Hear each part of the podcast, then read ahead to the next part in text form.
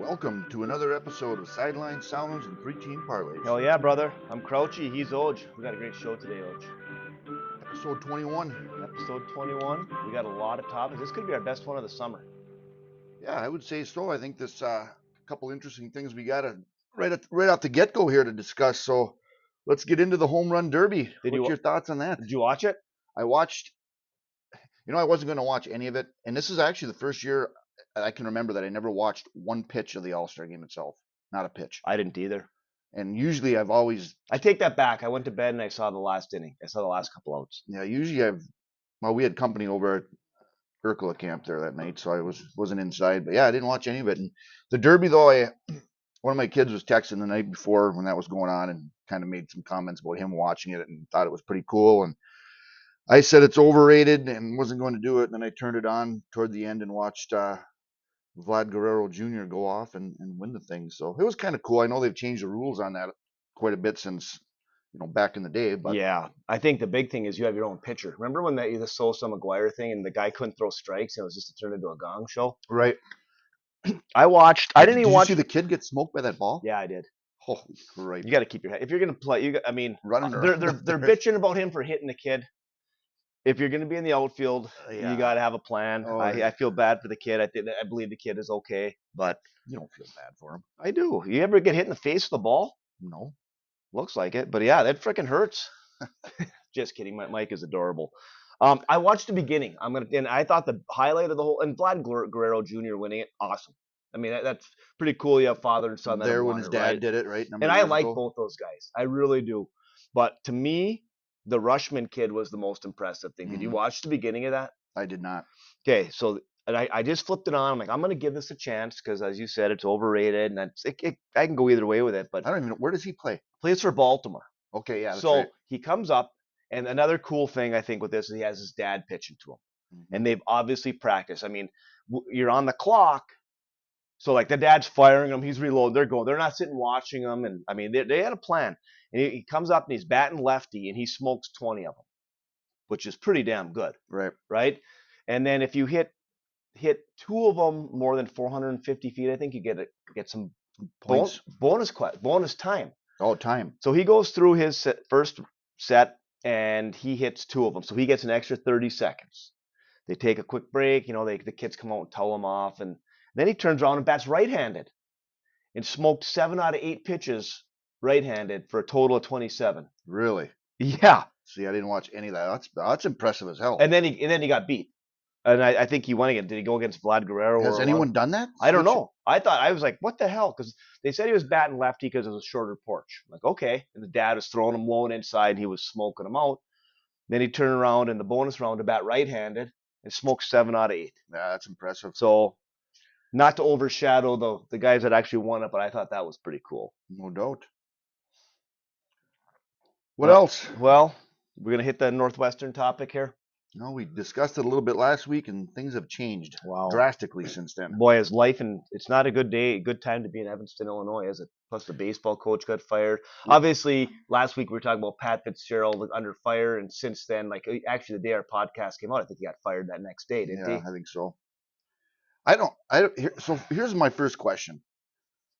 Why haven't we heard anything about any of these kids? Are we going to? Well, I heard something. I listened to a pod, a different podcast, and the whistleblower is a kid who transferred. He was a quarterback that transferred out. Okay. So right off the bat, axe to grind, correct? sure.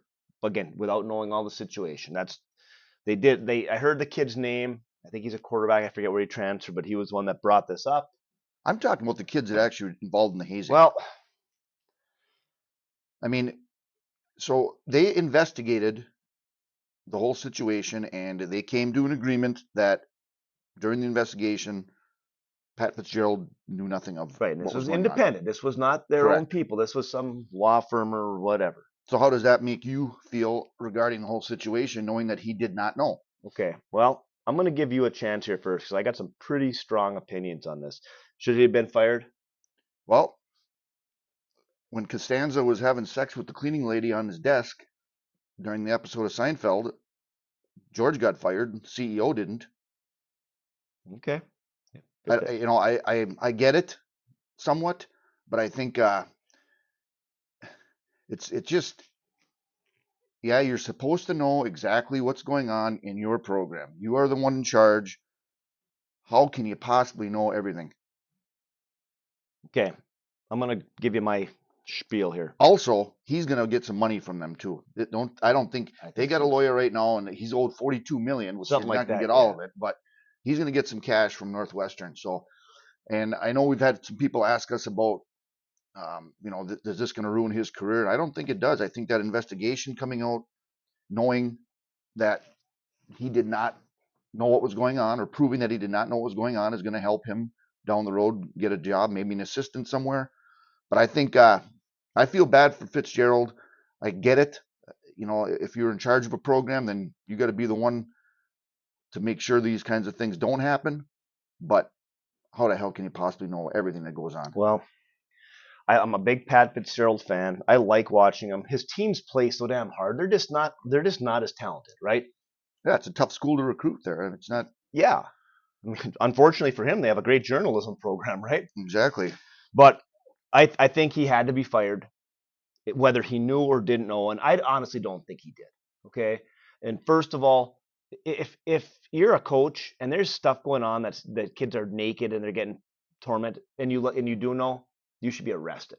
So I I just can't see Pat Fitzgerald knowing that all that nonsense with the naked whatever the hell they're doing with the kids, making them get naked and stuff, right? So I don't I don't think he knew that as far as the hazing stuff goes, it, I mean, guys, we got to move on from this. Why do we get make kids get naked and humiliate them? I don't understand that. Now, if you want to make the older kids carry the pads, you want to make the kids sing song, that's part of that's part of the deal, right? You've been on buses your whole life. Where do the older kids sit? They sit in the back of the bus, right? There's rites of passage and things like that. And then I'm and again, I'm not opposed to like having the you know we used to before we had a, a, sh- a shed at the field, the freshmen all, always carried carried the dummies down. Is that hazing? Oh, I think it's kind of a rite of passage. I don't think there's. I think there's certain things that are just part of a program, team building, you know, respect things like that. But when you're like one guy described, they had the guy at the beginning of the shower standing there naked, slinging his meat, whatever they call it, the helicopter. Like I, I don't understand that stuff, and I think that stuff is ridiculous. Well, again, what?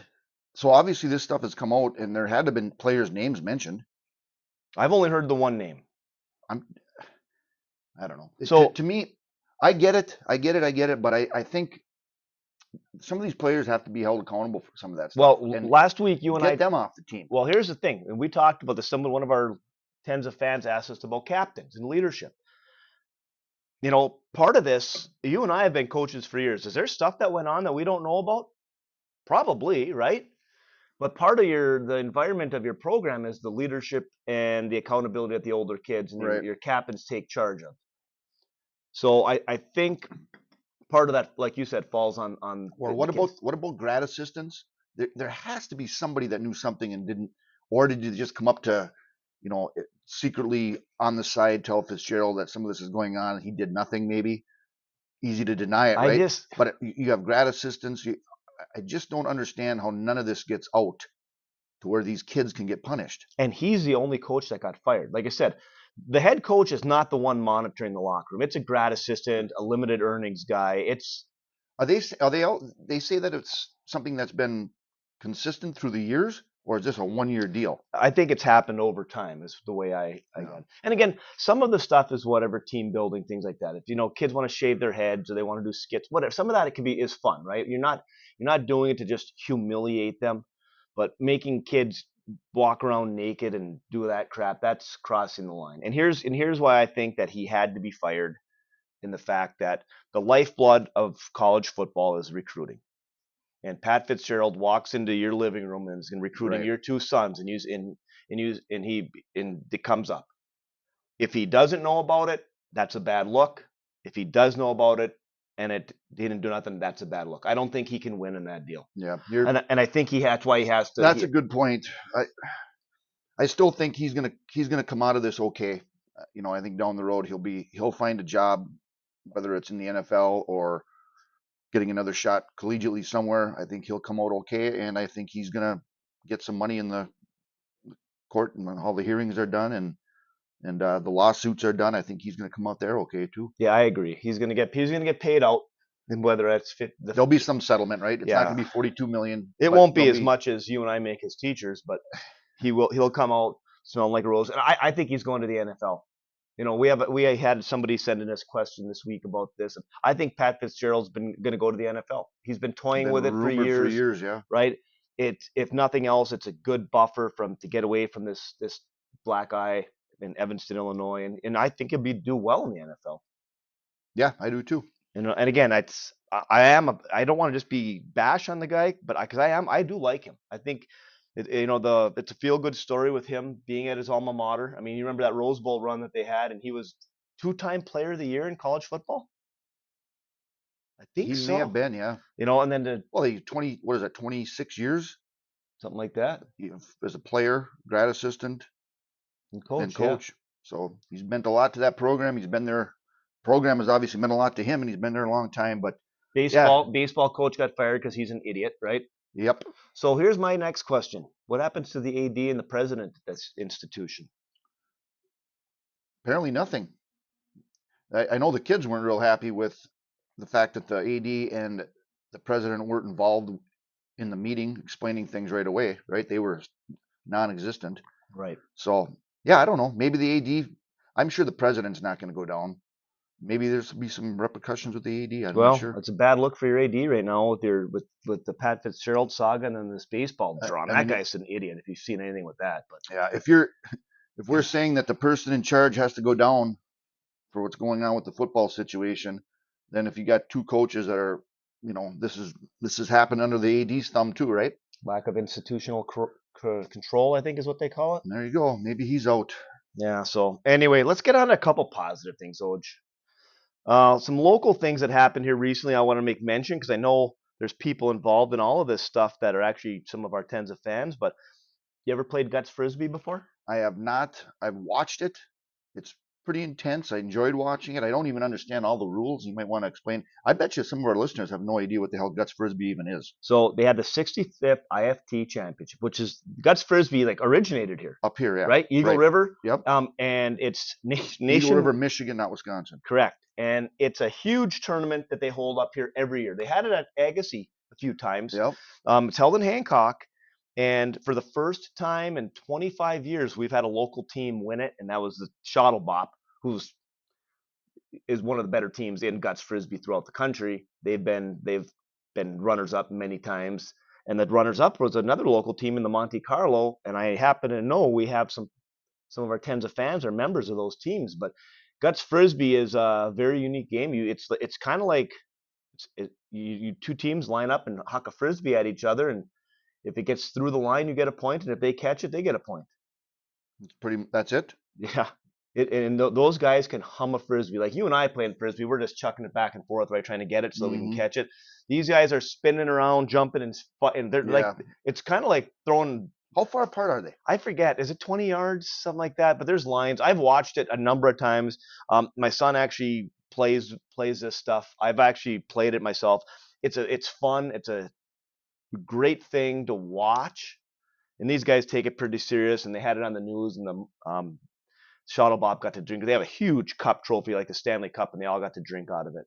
Okay. Yeah. Well, I saw the read the report on it a little bit, and certainly well aware that it's a popular event here. But like I said, I don't. I'm guessing some of our listeners have never heard of a guts frisbee. Well, I, you're probably right. But I know we have a couple of kids on those teams that are avid listeners of our podcast. And congratulations to the Shuttle Bop. You know, great win. Also on the local scene, um, Twilight League, the Leo DeRocher tournament last weekend. Yep. And Garnett Garage defeated Coldwell Banker. This is uh, our local hard hardball league, correct? Right. And Leo Leo DeRocher was big time with the Twilight League, arguably the best player that ever played in the Twilight League. And his family has been big with it. They hold it out the Stanton Ball Field. I actually remember when when Leo passed away. Leo passed away at home plate in a Twilight League game, which is very unfortunate and also very fitting. But Really? yeah, he did. Just I I was a huge fan of Leo, and uh, his family put together this tournament 20, 25 years ago, 23 years ago. Um, they hold it out there. Great turnout. If you like Teams local, from all over. right? yep, they do. Get a lot. large, Marquette large teams. number of teams that come in from out of state and whatnot. So Yep. And Garnet Garage, which happened to be the team that I was been affiliated with the last couple of years under uh and I and I know their player manager, Mr. Kevin Bostwick, is a huge fan of our show. Those guys have had a great run, bunch of young young high school, just out of high school kids playing um, under the tutelage, or actually despite the tutelage of Joe Romano, these guys are playing really well. So um, we'll give mention to the Leo DeRocher uh, champion Garnett Garage local baseball. Get out and watch it. It's it's really good baseball. It, it really is. So all right, that's what we got on the local scene, Oj. And then um, in the last few weeks, I've been incorporating some interviews that I had with some local, some legendary UP coaches from my travels to the All Star game. And this week, uh, we'll hear from West Irons coach and Mike Broody. All right, here with uh, Coach Mike Broody from the West Iron County Wykons. Coach, how we doing? Very good. Thank you for having me. Well, um, you've been a coach for a long. How many years have you been coaching now? Uh, I mean, going into my 32nd year, my 26th year at West Iron County. So you were in Wisconsin for a few years, and then you've been at West Iron for a long, long time. Long so time. You've seen a lot of football over the over the years. Definitely have. What uh, what are some of the the highlights that you can off the top of your head from your coaching career? I'm sure there's a lot more highlights than lowlights. Oh yeah, there's been you know most of it's the kids working with these these kids. It's been a lot of fun over the years, but you know a lot of big games with uh, you know going to the state semifinals up here against Novell. Traverse City St. Francis coming to West Iron for a playoff game and us beating them on our field. A lot of battles with Jeff Olson and Ishpeming. Hematites uh, early in, in district play that uh, we had some really good moments, but the only time we beat them was down in 08. Yeah, and I said I've seen you guys play so many times. We've had a few battles over the years as well, and your kids are always very, very well coached, and you know execution is is, is flawless. So, uh, what are the, some of the things? You know, you're you're a legend coach. What do you if if I was a young kid just getting into this game? What are some some advice that you might have for some young young punk getting into coaching and teaching?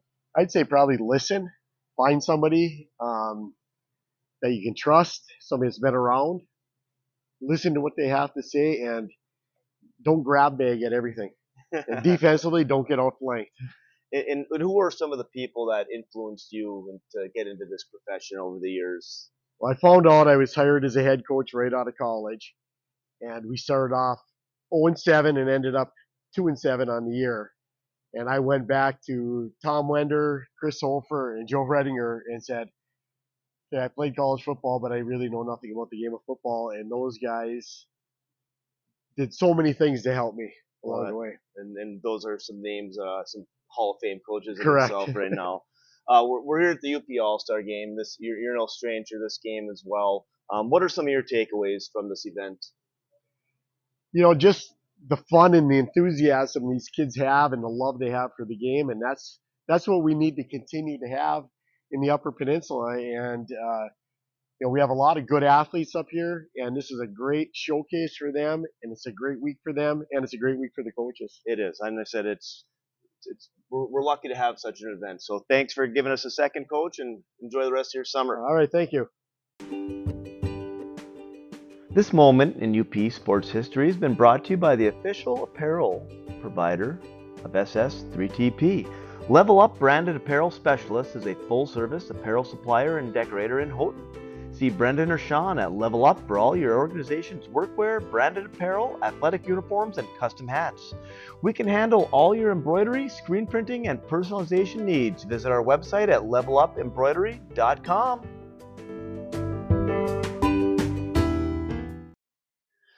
Okay, Oj, today, a great moment in UP sports history is one that's happened relatively recently in the last few years back. It seems like it was sooner than it was, but um, the date is February 7th, 2018, and it happened at the at the Wood Gym at the SDC on the campus of Michigan Tech University. Remember this event? I certainly do.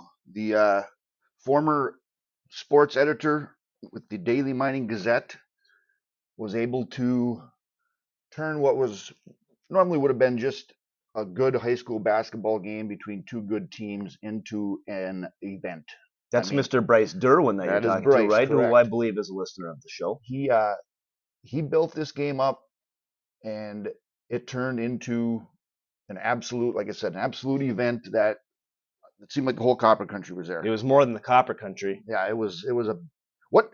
Where was that during? Well, you said February, right? Yeah, it was in Dollar Bay. Okay, so- it was scheduled. So if for for those undefeated teams. right? For those who may not have a clue what we're talking about, um, in 2018, Dollar Bay and Ewen were both undefeated in the basketball season, That's you and Trout Creek. right? We got to include Trout Creek, right? Well, it's the name of the school. Anyway, Uh, well, it's also Dollar Bay, Tamarack City, but I just call them Dollar Bay. But I digress. So Ewen was rated number one in the state at the time. Both teams were undefeated. Ewen led by Jake Witt, who we had on our show a number of weeks ago, that is now on the roster of the Indianapolis Colts. Right? I believe Jake was a senior too, wasn't he? Yes. The- the- Ewen had a young team though, right? Right. That's what I remember about this. So hmm. this the to set the stage. This like I said, Bryce got this game, I, and we're gonna give Bryce credit because I don't, and maybe there's other people, but in our mind, Bryce did it. Correct? Oh yeah, he was the one. He built this thing up, and it was it turned into something else. I don't even think he knew how big this was going to get. It was the most watched JV game in the history of the Copper Country. I guarantee you that because Oh, that yeah, gym was sure. full. There was, according to the records, there was 3,276 people in that gym. Second most ever in the SDC. I believe so, and I think the most is an event that you and I will be talking about at some time right. down right. the line. But and then and most of those people were there for that JV game because there wasn't reserved seats. You had to get a seat, and Yeah, it was. uh That was crazy. I, I I'm still still amazed that that that that happened. Just like I said, a regular high school game between two Class D teams, and it exploded into a big time spectacle. You know, Witt Witt was obviously you know the main star for you and Trout Creek, and and the guards on that team were young. I think Borseth might have even been eighth grade they were young. So the the or two the, ninth grade, but it was it was two different. It was two contrasting teams, right? Jake was Jake was a man amongst boys, but Dollar Bay was pretty Huh. senior yeah, senior they were, heavy. They were. And I think this was the year that they almost beat North Central. I don't. Regardless, Yeah, it, it might have been. I for some reason I thought. Boy, I'm thinking back. Who are who are the uh the guards for Dollar Bay other than Schmitz? The, give me the name. had Schmitz and Janky and Janky, yep, the- the Brandon Janky kids. Thompson. Yep. You know, um, those guys Tommy were. Kuzna for ETC was young. Yep. The Borseth kid was young. Yep. You had contrasting teams, right? Dollar Bay was the battle tested because Right. they took their lumps when those kids were younger, and then and they were now poised to to make a run. I want to say that was the year that they did it might have been, yeah. that they almost beat North Central. And they uh they kind of controlled the game early, rattled the UTC kids a little bit. The guards struggled with that pressure from Dollar Bay and and uh, kind of controlled the game throughout. So it ended up not being just a nail biter down to the wire, which everybody thought. Uh, It was fifty-one to forty-two. Dollar Bay won, and like I said, it Do- didn't seem that close. No, Dollar Bay was controlled. They had a Dollar Bay, and again, I don't know this. I have not talked to Jesse or any of those guys. They had been they had been preparing for this game for most of the season. They must have had some games on their schedule. They knew they didn't have to work real hard at because they had a game plan for them. I remember and Like I said, I swear to God, I, and again, I could be wrong, and people can criticize me, but I remember every time Jake touched the ball, like they had a plan for him if he didn't put it on the floor, and if he did put it on the floor, they had a plan, and and they they dared those those Ewen Trout Creek guards to shoot, and by the end of it, those kids weren't they weren't even shooting. Yeah. You know, it was a tough spot for those young kids. Great experience because obviously that carried over to when those kids got older from Ewen, right? And There they got to go. play in the state finals. So yeah, some of those guys were able to play in the finals for sure. so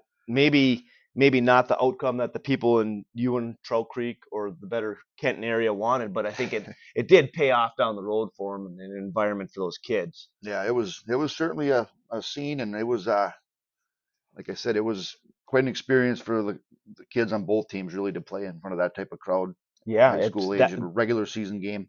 that's probably the closest that I've seen to the old Hedgcock Fieldhouse that we Right. talked about earlier this this year, right? Yeah, for sure. Yeah, so and and maybe outside the Copper Country, people won't think it's a, a great moment, but as far as I'm concerned, The hell with them. yeah, the hell with them. That's a great moment in UP sports history there. The next part of our show, we're gonna answer some questions from our listeners, and this part of the program is brought to you by Poor Man's Epoxy, local handcrafted epoxy products in Lake Linden, Michigan. Projects ranging from custom bars and countertops to cribbage and charcuterie boards. No custom project is too big or too small. Check us out on Facebook, Instagram, Etsy, or at poormansepoxy.com. Contact Brett at 906 369 0684 to get your project started.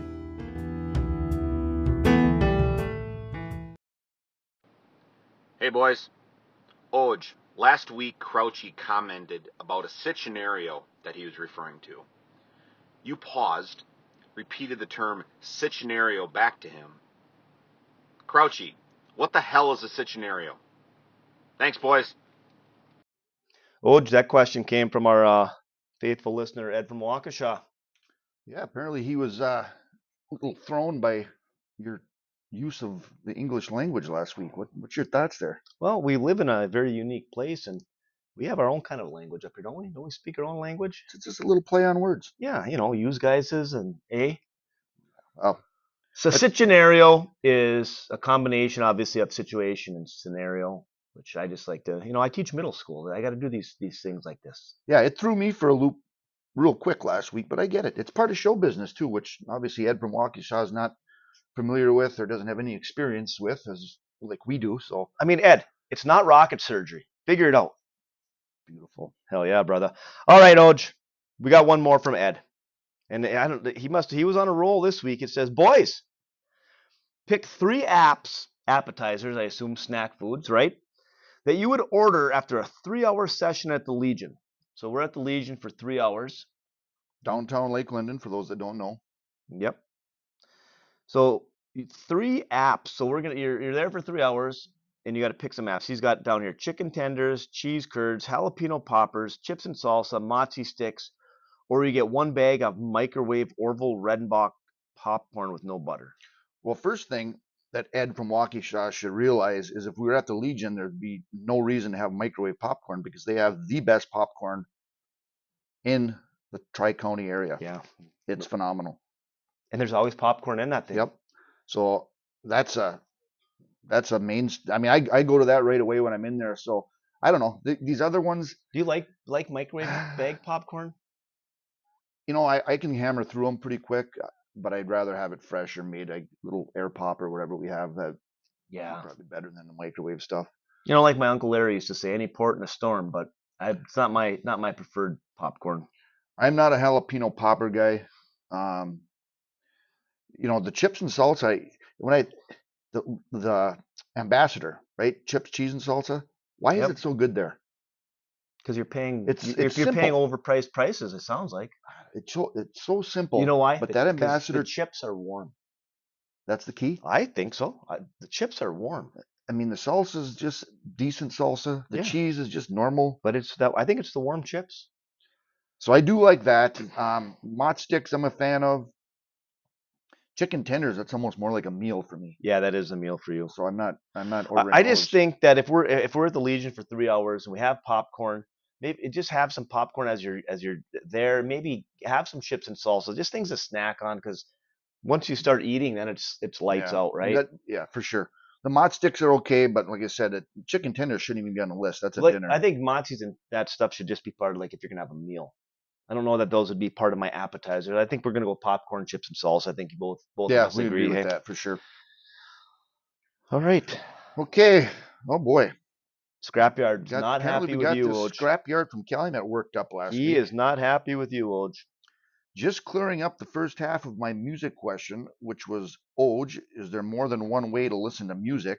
Which confused us last week. Yeah, he did not phrase his question very clearly in our defense. so now he's saying, as someone who has listened to music with Oj just as much as anyone, I felt chastised when I mentioned I liked the beat of a song as he was listening to the lyrics. Did he know you were chastising him?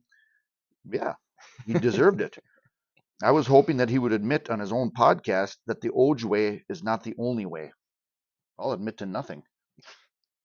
I think anybody that listens to this knows that it, there's Oj's way or the highway. I mean, what what does Scrapyard want next week? We go listen to the beat at the end of the show. I think there'll be a lot of people waiting for that.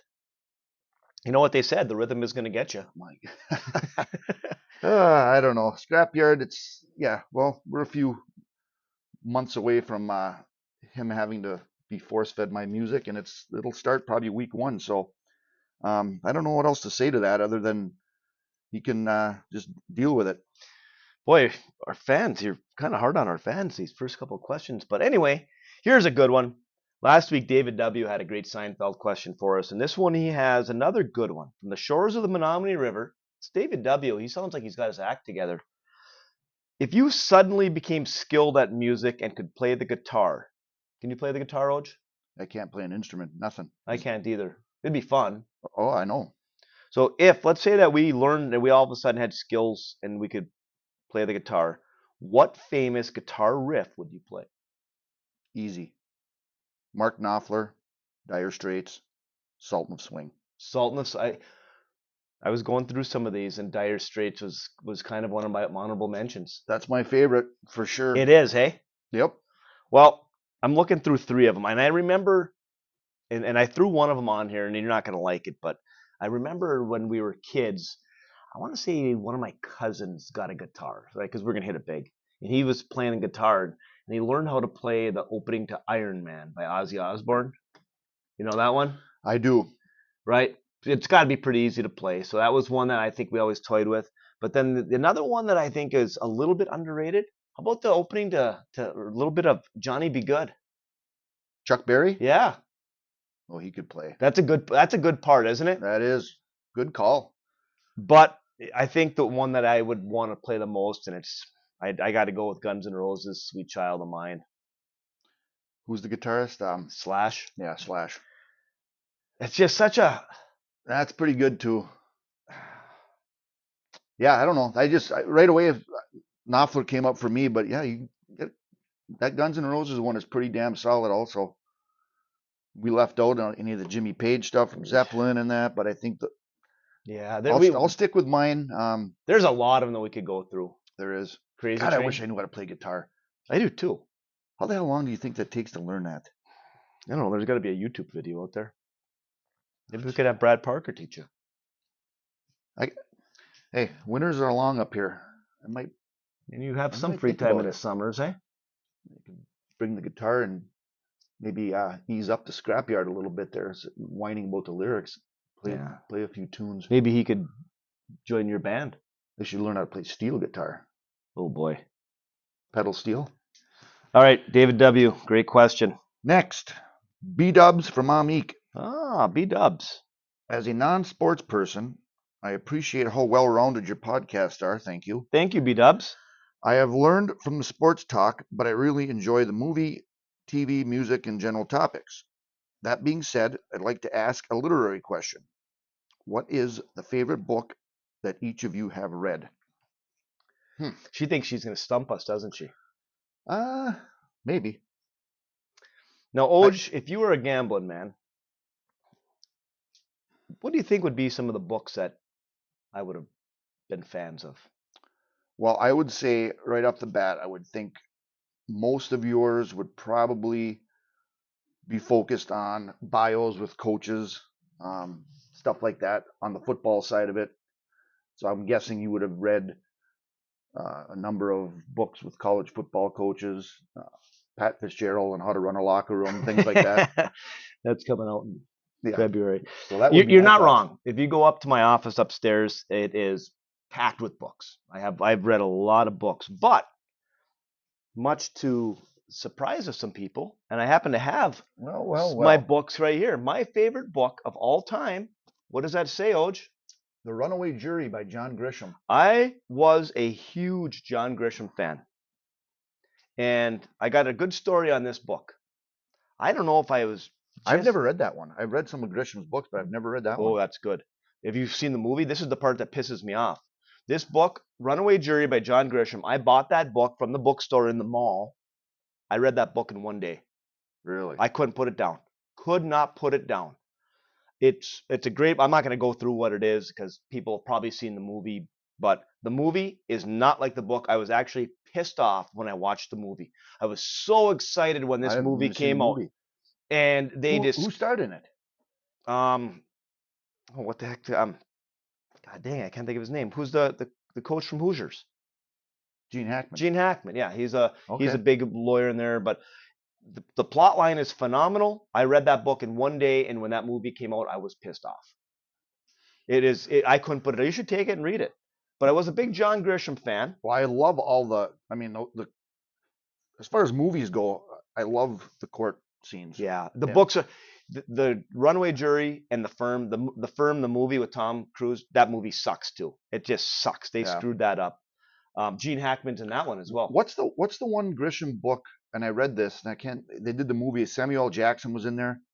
He Time to Kill. yes, Oof. that was Now that one there, that one there, when I watched that in, in the movie theater, I jumped out of my seat and freaking pump, got a fist Yeah, pump that out was of that. intense. What else you got here? Well, another thing I said, Big John Grisham one, and I don't know what happened to my book, but I, because I was such a whack job back in the day, I have the audio book, another John Grisham. Bleachers? It's about bleachers. You ever read that? I did. I read the book. It's it's a s- easy reading, small book. It's about small town. It I always, reminds me of you know a situation that could be back at hometown with Yeah, with our it's- old head coach. You know, it's a lot like Lake Linden. It Yep. actually reminds me of Lake Linden. Um, it's a very easy reading book about a small town football program and the dying coach and all that stuff. Fortunately, our coaches that I had are still alive and well. But um, and I have that on audio. I throw that in the old CD player.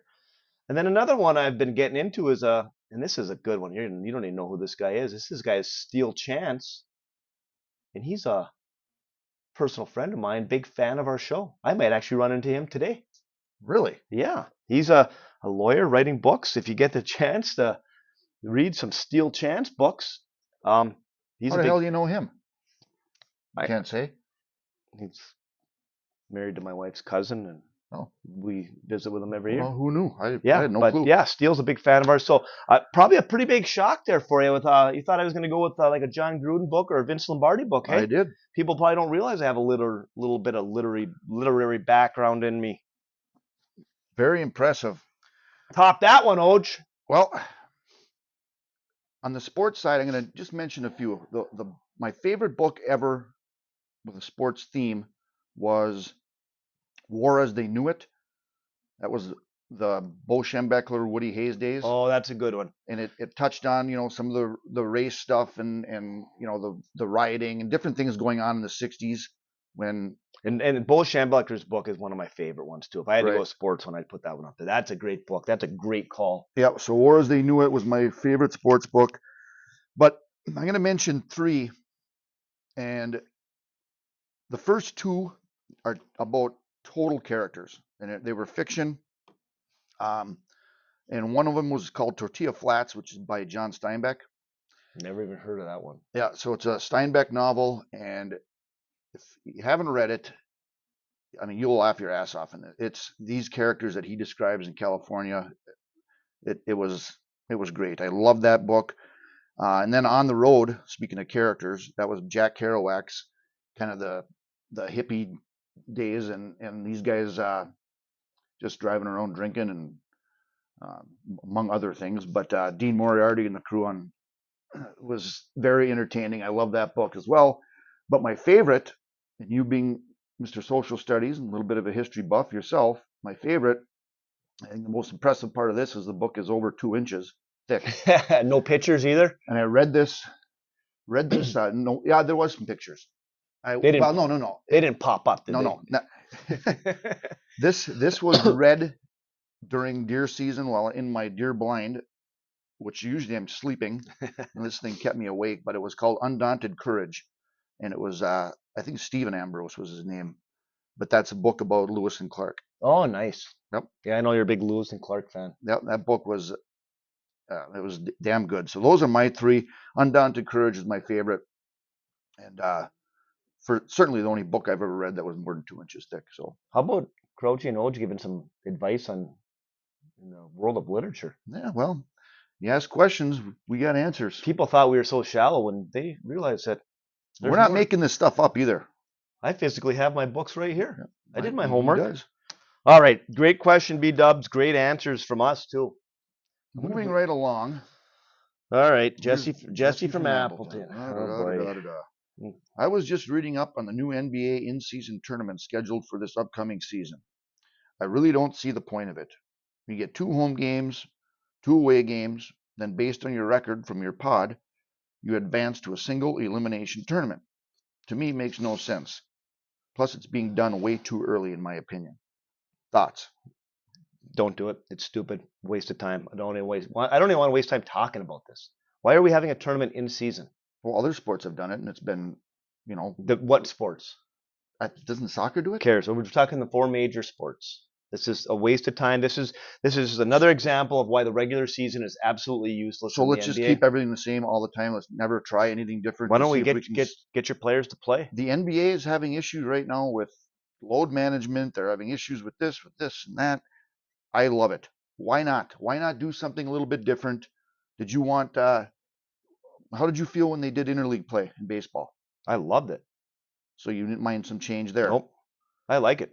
Okay, I loved it. just it's something different. But they're still playing the game. Why are we, this tournament is useless? This is just going to show how useless the NBA regular season is. Now they got to try something. Well, how about you only pay the guys at the games that they play? Yeah, that'll work. Yeah. Anyway, I don't like it. I do like it, and I'm glad they're trying something different to, to you know, turn things around a little All bit right, there. So we got a couple more from our friend Jesse here. How do you? Why are NBA summer league games playing? NBA summer league teams playing zone? because they're allowed to. They play zone during the Are you watching season. the sum, summer league stuff? I'm not either. Again, NBA. I don't know why he's watching it. I don't either. There's got to be something better on. I know it's a tough time of the year, but I haven't I haven't watched a second of a summer No, league. I got no, and, and I'm to be honest with you, I'm sick of listening to it. I don't care that Victor Hemanduba, whatever, only played in two games. Who gives a? It's summer league. Well, you almost swore there. I did. Yeah. Um, I- they can play zone. I mean, they, they play. It's part of the NBA now. Why not? The Yeah. difference does it make what they play? I actually would recommend maybe during the season next year they can ask some NBA questions. But why are we talking about the NBA in July? things are things are per- apparently dull in Appleton these Yeah. days too. Well, he's got one more that just came in, and he just wants to know: You're running to first base, close play, going to be very close. Do you slide or do you run through it? I have never been a big fan of sliding into first. I don't know if that. I, to me, I've always thought running across the, the bag is what you got to do. Um, does the sliding get you there? Does it make the call tougher? Is that part of it? I don't know. I, I, I live by the notion there's things in baseball that you just don't do and don't you don't slide into first. Is it an instinct? I mean, oh, you're running the hundred yard dash and we're neck and neck. Do you dive at the finish line, or do you? no, ju- but I'm wondering. Like, is it, do you think part of it is it makes the call tougher on the umps? You got replay now. Because when you're a first base ump, you're just you're listening for the you're watching the foot hit the bag, right? And you're listening for the pop of the ball going into the glove Right. to make those calls. But with replay, That's true. yeah, I don't know. I don't see. I don't ever see a situation or a scenario where you slide into first. I, I mean, unless you're getting back. And if you're going to, make sure you have a big oven mitt on your left Oh, hand. yeah. Make, make that call even tougher. Yeah. See if you can put that on out of your pocket as you Yeah. as you're going down the first. It's- Now that'd be impressive. That would be. What if you dropped it? Do you go back and get it? I can't imagine you'd be safe if you did, but anyway, I like I said, you watch guys that are running sprints, they don't don't slide across the finish line. Because if that was the case at the when we're when you and I are talking track and watch, watching sprints, the guys would be diving across. The I think it's an instinct thing. I don't, uh, you know, I don't think guys it, it just has you busting it down that line and they know it's going to be a, a close call. I just think it's instinct to try to dive down and get to that yeah. bag. I, I don't think it's being coached. I No, think, I think you're co- I think from the coaching side of it, you run through the bag. Right. But just make sure you turn into foul territory. All right, Jesse, thank you. I guess Yep. Thanks, Jess. Keep up the good, slightly above average work. Paul. Paul is back from Oh. Boise. Really? Howdy, boys. As longtime coaches, did you ever have dis- disciplinary problems with players? And if so, how did you handle them? Were parents ever an issue? Did you ever have any? If you coach long enough, you always do, right? But Sure.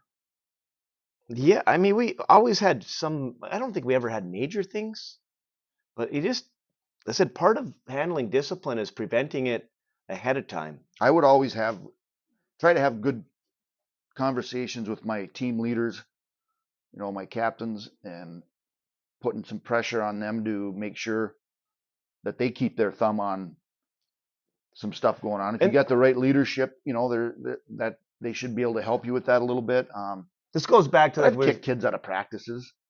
I've not a lot, but I've done it. Um, that usually cleans things up for a bit. a lot of Um, times things like you said, it goes back like we talked earlier with with the Northwestern stuff and what we've mentioned in the past. Leadership. If if you have strong leaders, a lot of this stuff just takes care of itself. I never had a lot of kids talk back, um, anything like that. Not to, no, and I said, is there kids bitching behind my back? Probably. Same with you, but you get after kids mostly if they're you know you, you see effort being an issue but like we've always said you know you're better teams when you don't have to coaches shouldn't have to uh, coach motivation coach effort right yep. you should just those kids go out there give that effort and shouldn't need to get on them for that but yeah there's always been some I do got one here, instances. Oj. I now I'm thinking of one here. I had a kid, and I'm not going to mention names. I'm not even going to mention teams and stuff. But we had a kid one time, um, and and I it was not called in a game. It was I I did not see it. Nobody saw it. I noticed it watching film on Sunday, and it was on. And there's a, a play. It was like a punt or some useless play, and and one of our kids took a cheap shot at a kid from another team. Was not called. Was not. I You did not see film it. after I saw it on film after, and it was egregious enough where I, I suspended a kid for a game. I said, "This is not who we are. We're not going to do this." good for you And and we had a big game coming up where we had to win to get in the playoffs. And I suspended the kid. I explained to the team why it was. I explained to that kid why it was, and he had to do things the right way to stay on the team, and, and he did. We up, had a huge upset that next week. But I, th- I think you got to be consistent whether you can't tolerate it, right? I, I love the, the quote, you're either coaching it or letting it happen. mm-hmm. So for sure. Parents, I, I've I rare, rarely, sorry, rarely had issues with uh, parents. I'm sure there was plenty of times where they got in the car after the game and complained about what I did or didn't do, or as far as their their son's playing time or whatnot. But that's that's part of it, right? Um, but I I had never, I can't even think of an instance that I had to sit down and deal with parents. Uh, try to take care of that right away at the beginning of the season too with your team. Um, you know, I want to talk to the players first before dealing with parents, and if they got issues, hopefully they they keep it to their own living rooms and and not bring it to our team to create issues or destroy, you know, destroy what we have going. So I'm with you. Like I said, I don't remember any. I remember talking to two parents. One time, the mom was upset because her son didn't get in the game, and I explained to the mom that he told the son was, wasn't feeling good, didn't want to go into the game. So that was why. Um, I actually, a funny story. I had a kid one because obviously we only had some years we only had 14 guys, right? So playing time was never really Yeah. an issue. And I did have one parent one time as we were in the fifth quarter of the Legion go, uh, "Don't you think there's any anybody better than so and so that we could put him out there?" He was saying that we should play somebody over his son because his son was playing both ways and too much and didn't know if he could handle. But other than that, I, I don't think I can't even think of any major. uh, I said people bitching behind the scenes, I'm sure, but but part of it is, you know, uh, you and I both were parts of programs that were respected, had success, did things the right way, and I think parents trusted us Right. with their kids, It's a little right? different is your younger coaches coming in and, and people not knowing or familiar with a coach. I think maybe there's some more issues that will stem from that. But when you've been at it long enough and the community knows what what's going on and knows what to expect, I don't probably takes care of a lot of that right there. Yeah, and, and being being consistent and and going through. So, great questions from our listeners again this week. Today in history, Oj. Today in sports history. Again, pretty slow time of the year, but today there's something kind of cool that happened. July 17th, 1941. What happened? Well, we're pre World War II here, aren't we? I wonder if some people are trying to take a guess right now at what we might be discussing. July 17th, 1941. Joe DiMaggio, 56 game hitting streak came to an end in Cleveland. which is still a record, Yep. right? It, One of the great sports records of all time. we both agree it's un, unbreakable. I would say so. So yeah, Joe DiMaggio's 56 game hitting streak came to an end. Who would who would have known, hey? What else you got?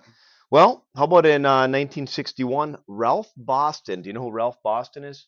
I do not. He set the U.S. long jump record at 27 feet 2 inches. Wow. 1961. Yeah, and which well, I think that put him at put the Americans in, in I don't know who he had surpassed, but um, do you know what the long jump record is today? World record? Um, I'm gonna take a guess and say somebody hit 29 feet. 29 feet, four and a quarter inches, and that was American by the name of Mike Powell. Yeah, I remember him. Yeah, he's right in our wheelhouse. I think he set that in Yeah, for 19. I think I think that record was set in Ah, 1991. very good. Interesting. Yeah, I forgot about him. yeah, so those are some things in Good stuff. history. Good stuff. Um, we're gonna do some numbers. This is gonna be the last one. We're good with that. We've been kind of pounding this book, Greeny's book, got your number, but yeah, I'm fine. we were gonna end this, but and I went through the 40s today. And there's just some on here that are pretty iconic that I think we have to at least, you know, I make me feel better about at least mentioning. Sure. So 41, Greeny gives it to Tom Seaver. Yeah. Um, certainly one of the great pitchers of all time. Probably going to be the top ten. Probably, probably a little underrated in my opinion, even. Hey. Right. Um, other people that wore number 41, Dirk Nowitzki, Glenn Rice. Yeah, you can't. I mean, Dirk, Dirk maybe, but I think I don't see how they can compete against Seaver. No, that was pretty good. Now 42. God, this is a tough one too because 42 is Jackie Robinson. Right. He's got to get it. Right? Is that I think 42 has been retired by every MLB team. Yep. Okay. And there's obviously a couple other people that could be worthy of that number. Hey. Yeah, number three on the list here, Mariano Rivera, greatest closer of all time, probably. Right? I mean, Yep. you can argue him. Um, Ronnie Lott. God, was there anyone what better? a what a safety. oh, oh. is he the one that cut his finger off? Total pain in the ass, boy. He was good. Is he the one that cut his pinky off so he could play? Yep. My type of guy. Um, James Worthy, but you, you can't argue the Jackie Robinson thing, hey? The impact that he's No, had sure. even to this day. 43 is listed Richard Petty. Another NASCAR guy. You know him? I do. Um, I don't know how. You, well, you got Troy Polamalu and Dennis Eckersley listed with him. Both God, that's good, a weak number. It is, but Richard Petty was a good. Good driver. Yeah, forty-four is another one that God. There's some. You know, A. Green Greeny gives it to Hank Aaron, and how can you argue that? Eh? Yeah, Hammer and. Hank. Henry Aaron's got it for sure. Well, speaking of pain in the you know what, One of the greatest face masks of all of the N- being a Cowboy fan and as a young kid growing up, it was I found no pleasure in watching John Riggins hammer over the top of us. I Man, oh loved man, watching him. Would he was he a load? Did he ever make a cut? Not that I remember. um, a couple others on there. Pete Maravich. the pistol, yeah. I mean, he was part of our show, one of our previous podcasts, and then I just threw it on there because of it. He obviously couldn't get it, but Boz. Oh boy, yeah, Bosworth. He was the the iconic moment of Bo Jackson running over him into the end Oh zone. yeah. But as a when he was in college, Oh yeah. I mean, there had to be kids in Ewen that shaved the, shaved the numbers on the side of the head, colored the lines in there. Uh, Hey, so far we're right on par with Greeny, aren't we? 45. Only two-time Heisman Trophy winner. Did you know that? I did. Which is impressive because in the recent years we've had some younger people win the Heisman, but Archie Griffin out of Ohio State won back-to-back Heisman's. Never had a great pro career, Nope. but he was a stud. And Okay. only one to win the Heisman twice. That's that's amazing. Yeah. Yeah, that is. Tebow didn't? I don't think so. Wait, no. I have to double check on that one, but you If go we're- back If to we're wrong on that, we're going to be hearing from some of our tens of listeners. But oh well. yeah, whatever. But you know, you look at people that like recent years that have won it. They were freshmen and they never didn't win it again. And Right. I was still disappointed they gave that to Johnny Football. But you know, Bob Gibson, Pedro Martinez. How about Michael Jordan when he made his Hmm. comeback? You remember that? I do. Yeah, you were 45 there. Bob Gibson would be a good one. I mean, I would. I, I like Bob Gibson. notch over Pedro. Um, yeah, Archie Griffin. I, I hate to just keep agreeing with Greeny all the time. I know, here, but I'm not if, going to. if you win the Heisman twice, it's Yep. yours, right? 46. Oh boy, Babe Didrikson. You ever heard of Babe Didrikson? I have. Um, athlete. I don't even know how, how do you describe her. She was an Just- Olymp, won Olympic gold medals, and then she- became a w- the- golfer. was she decathlete? uh, Decathlon? Decathlete? Yeah, she was a track and field star, then became a golfer and lit up the women's golf. Maybe scene. other things too, right? Yeah, So I, she won 13 consecutive in 1946. golf tournaments in 1946. Yeah, Jeez. and that's coming off the Olympics.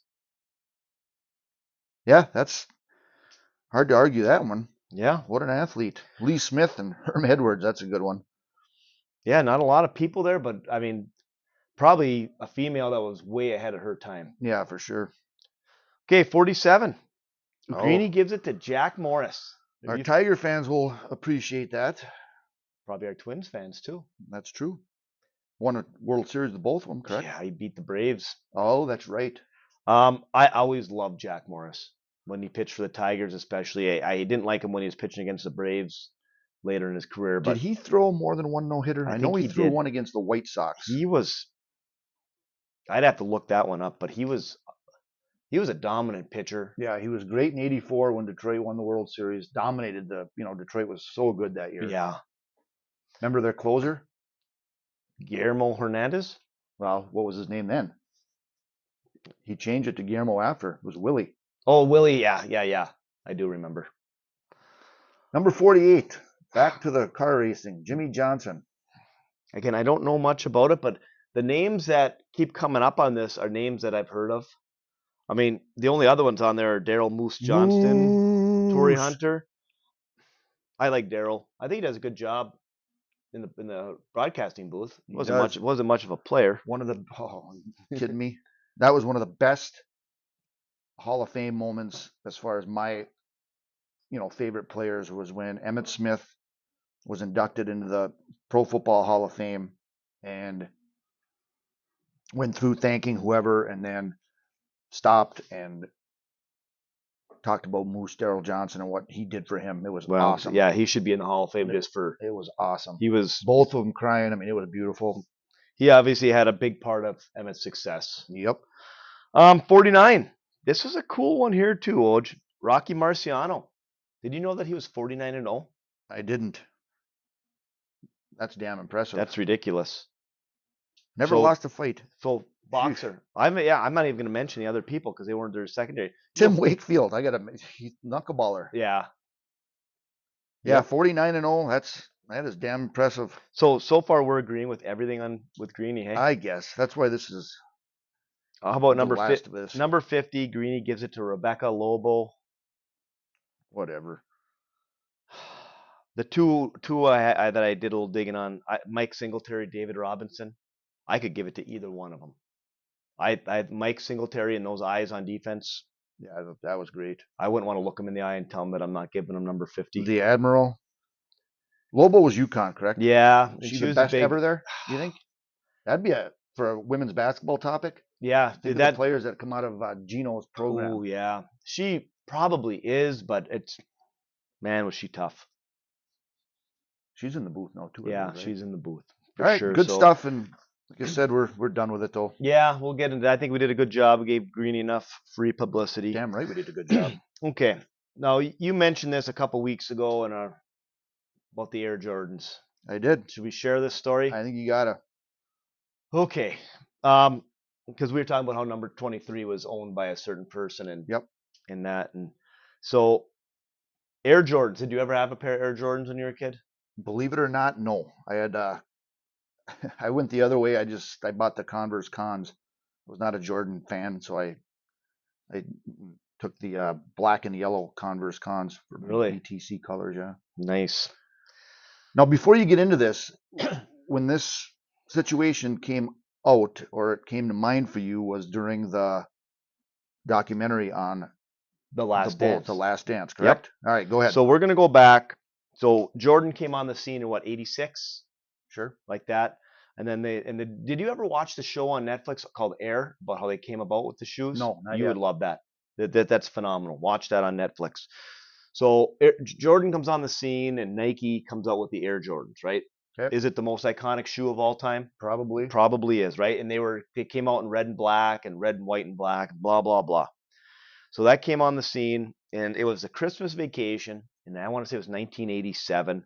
My parents, we loaded up the car, and they took me and my sister to Florida. We were doing the whole Disney World thing and visit some friends and stuff like that. Okay. So we're in Orlando, Florida, and we're visiting friends. And of course, you know, when you're that in that those time periods, you always got to go to the mall, right? Because Yep. malls were a big thing, and and I had some money that I had gotten for Christmas. Did you get an orange Julius? I probably did. And a big pretzel. Yeah. Is Cinnabon still a thing? I have no idea. So we're at some mall in Orlando and there's a Nike outlet store and I had gotten some money for Christmas from Santa and I went in and with my own money I spent $40 on a pair of Air Jordans. They were the red ones with the black swoosh, and there was some white, right? Yeah. Not the, just the red and black. Yep. And I wore those. Got back. We got back here, warm for basketball season. Probably helped me average 7.2 points per game, whatever. But and then after that, you know, what you did is you just wore them, right? They were your cool shoes, right? Yeah, for sure. leaving the top, leaving them untied at the top with your tight rolled jeans and all that nonsense, right? So I wore those shoes after basketball and beat the hell out of them like middle school kids did, right? And they were worn out, but but I kept the box. So whatever, long. I'll What try and. made you keep the box at that age? Didn't you keep shoe boxes? Uh, I, I probably a little bit. I mean, we maybe put baseball cards in them Yeah. and stuff, but I, Anyway, I don't think so. So I had this box. So I put the shoes in there, and they were like size seven or eight. I was in sixth. I was in seventh grade at the time, and they just I put them in the attic at my house, right? At, at my parents' house, I had used to have all my stuff up in the attic, and forgot about them for a million years. And um, right when, right after my wife and I got married, we bought the house in in town in Lake Linden Mhm. right? Remember up on 13th Street. And at that time, my parents thought it was funny that they were just hauling all my old crap out of the attic and bringing it over. Sometimes they would even wrap them as Christmas gifts, right? To be funny. Old Sports Illustrated, and the things that you saved, just Yeah. junk. Well, those Air Jordans made it from my parents' house to my house in Lake Linden. Christmas time, I grabbed the box. I'm like, probably time to get rid of these, right? And I was going to throw them out, and I'm like, eh, I'll just keep them. So there's one time I should have thrown them out and I didn't. Or my parents should have thrown them out. So now I throw them in the attic at the house in town, forget about them forever. We buy the house out here on the Gay Hill and we're cleaning out the attic. And again, I have this box and these and these shoes are beat to hell. I'm gonna put a picture. I still have a picture of them. I'm gonna put it up on Twitter today. And I, we got the dumpster in the yard. We're throwing all our crap away.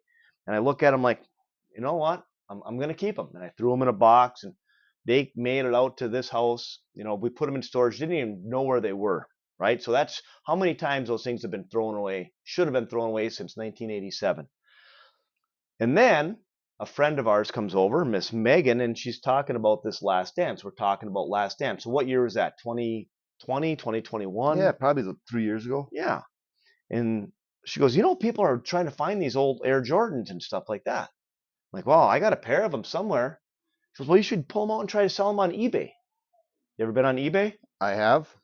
And I start looking, and they're selling these old Air Jordans for like thousands of dollars. So I'm like, threw yours up there. I pull them out. They are beat to hell. They're dry rotted. The bottoms are the, the, coming through the sole. I sold them on eBay for 600 bucks. Oh, unbelievable. I put them up there.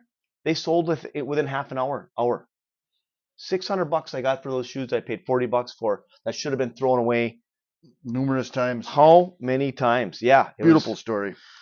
So yeah, take a look on eBay. They're still selling them like that. I have a picture of them. I'll throw them up on Twitter. But yeah, that's that's that's crazy stuff there, Oj. Listen to the lyrics is brought to you by Keweenaw Auto Body on Pine Street in Calumet. Quality collision and body repair since 1966. Free estimates and loaner cars available. All insurance companies accepted. Stop by and check out their used car selection as well. Open 8 to 5 Monday through Friday and 8 to noon on Saturday. Give them a call at 906 337 1203. You can also find them on Facebook. It's now time for our musical portion of the program, Oj. We did a literary portion earlier, and I got a little treat for you. I got a little music I think you might be interested in today. We'll give you a shot. Oh boy. What do you think? Well, those of you that have been listening understand that this is uh, part of Crouchy's daily theme song. How about instrumental, greatest of all time, maybe? Scrapyard should like that. No He words. Probably would. Yeah. So, but anyway, we got some listen to the lyrics going here today. And again, I think you got a great song. I think this is what this is. This one is definitely in your top ten, isn't it?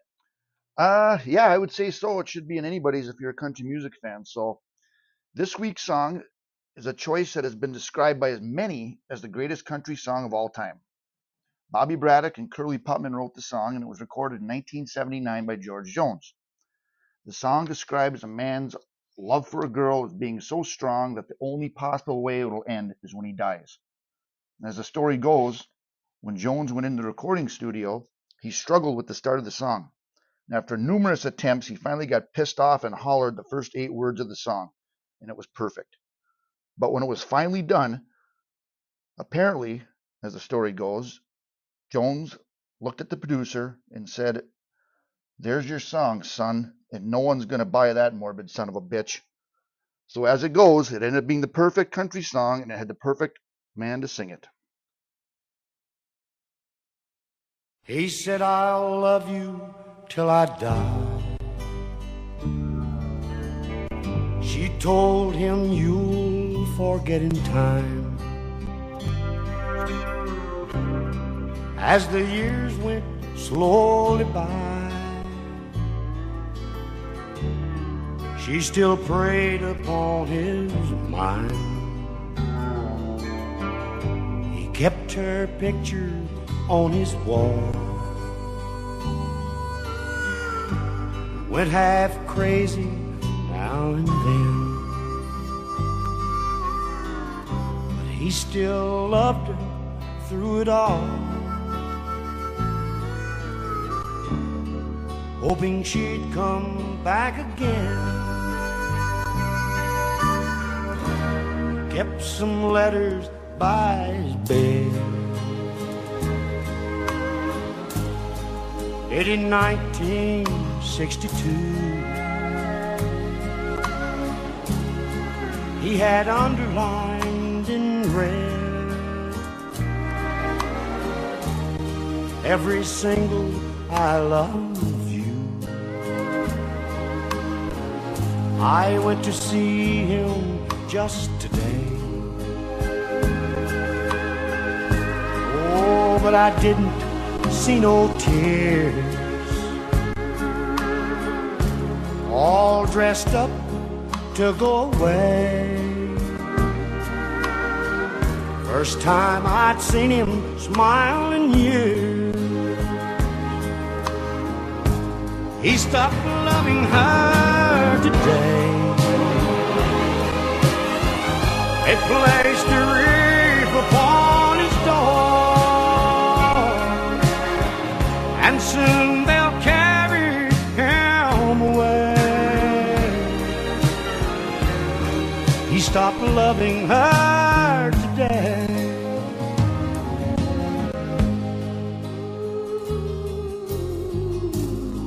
You know, she came to see him one last time. And we all wondered if she would.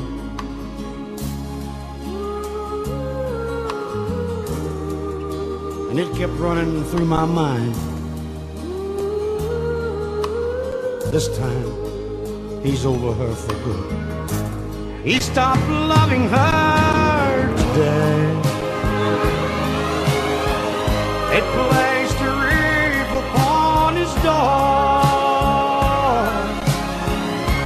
Soon they'll carry him away. He stopped loving her today. At the Vision Clinic, we provide an array of vision care services. We offer a wide selection of eye care products, including eyewear, sunwear, and contact lenses to fit your specific eye care needs. Our mission is to provide quality service and products at reasonable pricing. Located at 850 West Sharon Avenue in Houghton, open 8 a.m. to 5 p.m. Monday through Friday. Give us a call at 906 482 6800 to set up your appointment now. All right, we are wrapping up episode 21. A couple more things to touch on here. We have a little listener praise. Well, that's nice. Yeah, always nice to get some compliments. So, what's Well- said here is We've got a lot of criticisms, Oj. Have we gotten any praise? we get it rarely, but we get it. Well, that's very nice. So this is uh this is a beautiful little statement here. I love this. As you, as you're closing in on the end of season 1, I don't think this is much of an exaggeration to say that what the UP All-Star football game has done for UP football, your podcast is doing the same for UP athletics. You are shining a spotlight on the amazing athletes, coaches, and just overall Uperness that we know and love. Thanks for doing this. Well, you're welcome. Oh, that's very nice. Yeah, We are making a difference, hey? good to hear that. Yeah, thank you very much for that. That's very that gives me a nice warm fuzzy feeling. That's nice to hear some of our fans appreciating what we do. Um, this got tossed in there as well. Oh, it just says now that Threads is available as an alternative to, to Twitter, will you be putting SS3TP up there? The hell is Threads? It's I've never heard of it. I'm just figuring out Twitter, so I'm not. it's people that are upset with Elon Musk and they kind of created. I kind of looked at it. I'm not a big fan of Threads. I think uh, I think SS3TP is going to be a Twitter. All right, whatever. All right. Yeah. Well, we're not we're not dealing with Threads. We got enough social media stuff going already, don't we? Um, thanks to our sponsors: Poor Man's Epoxy, Keweenaw Auto Body, Level Up Branded Apparel, and the Vision Clinic. See you, Oj. Talk to you later, Crouchy.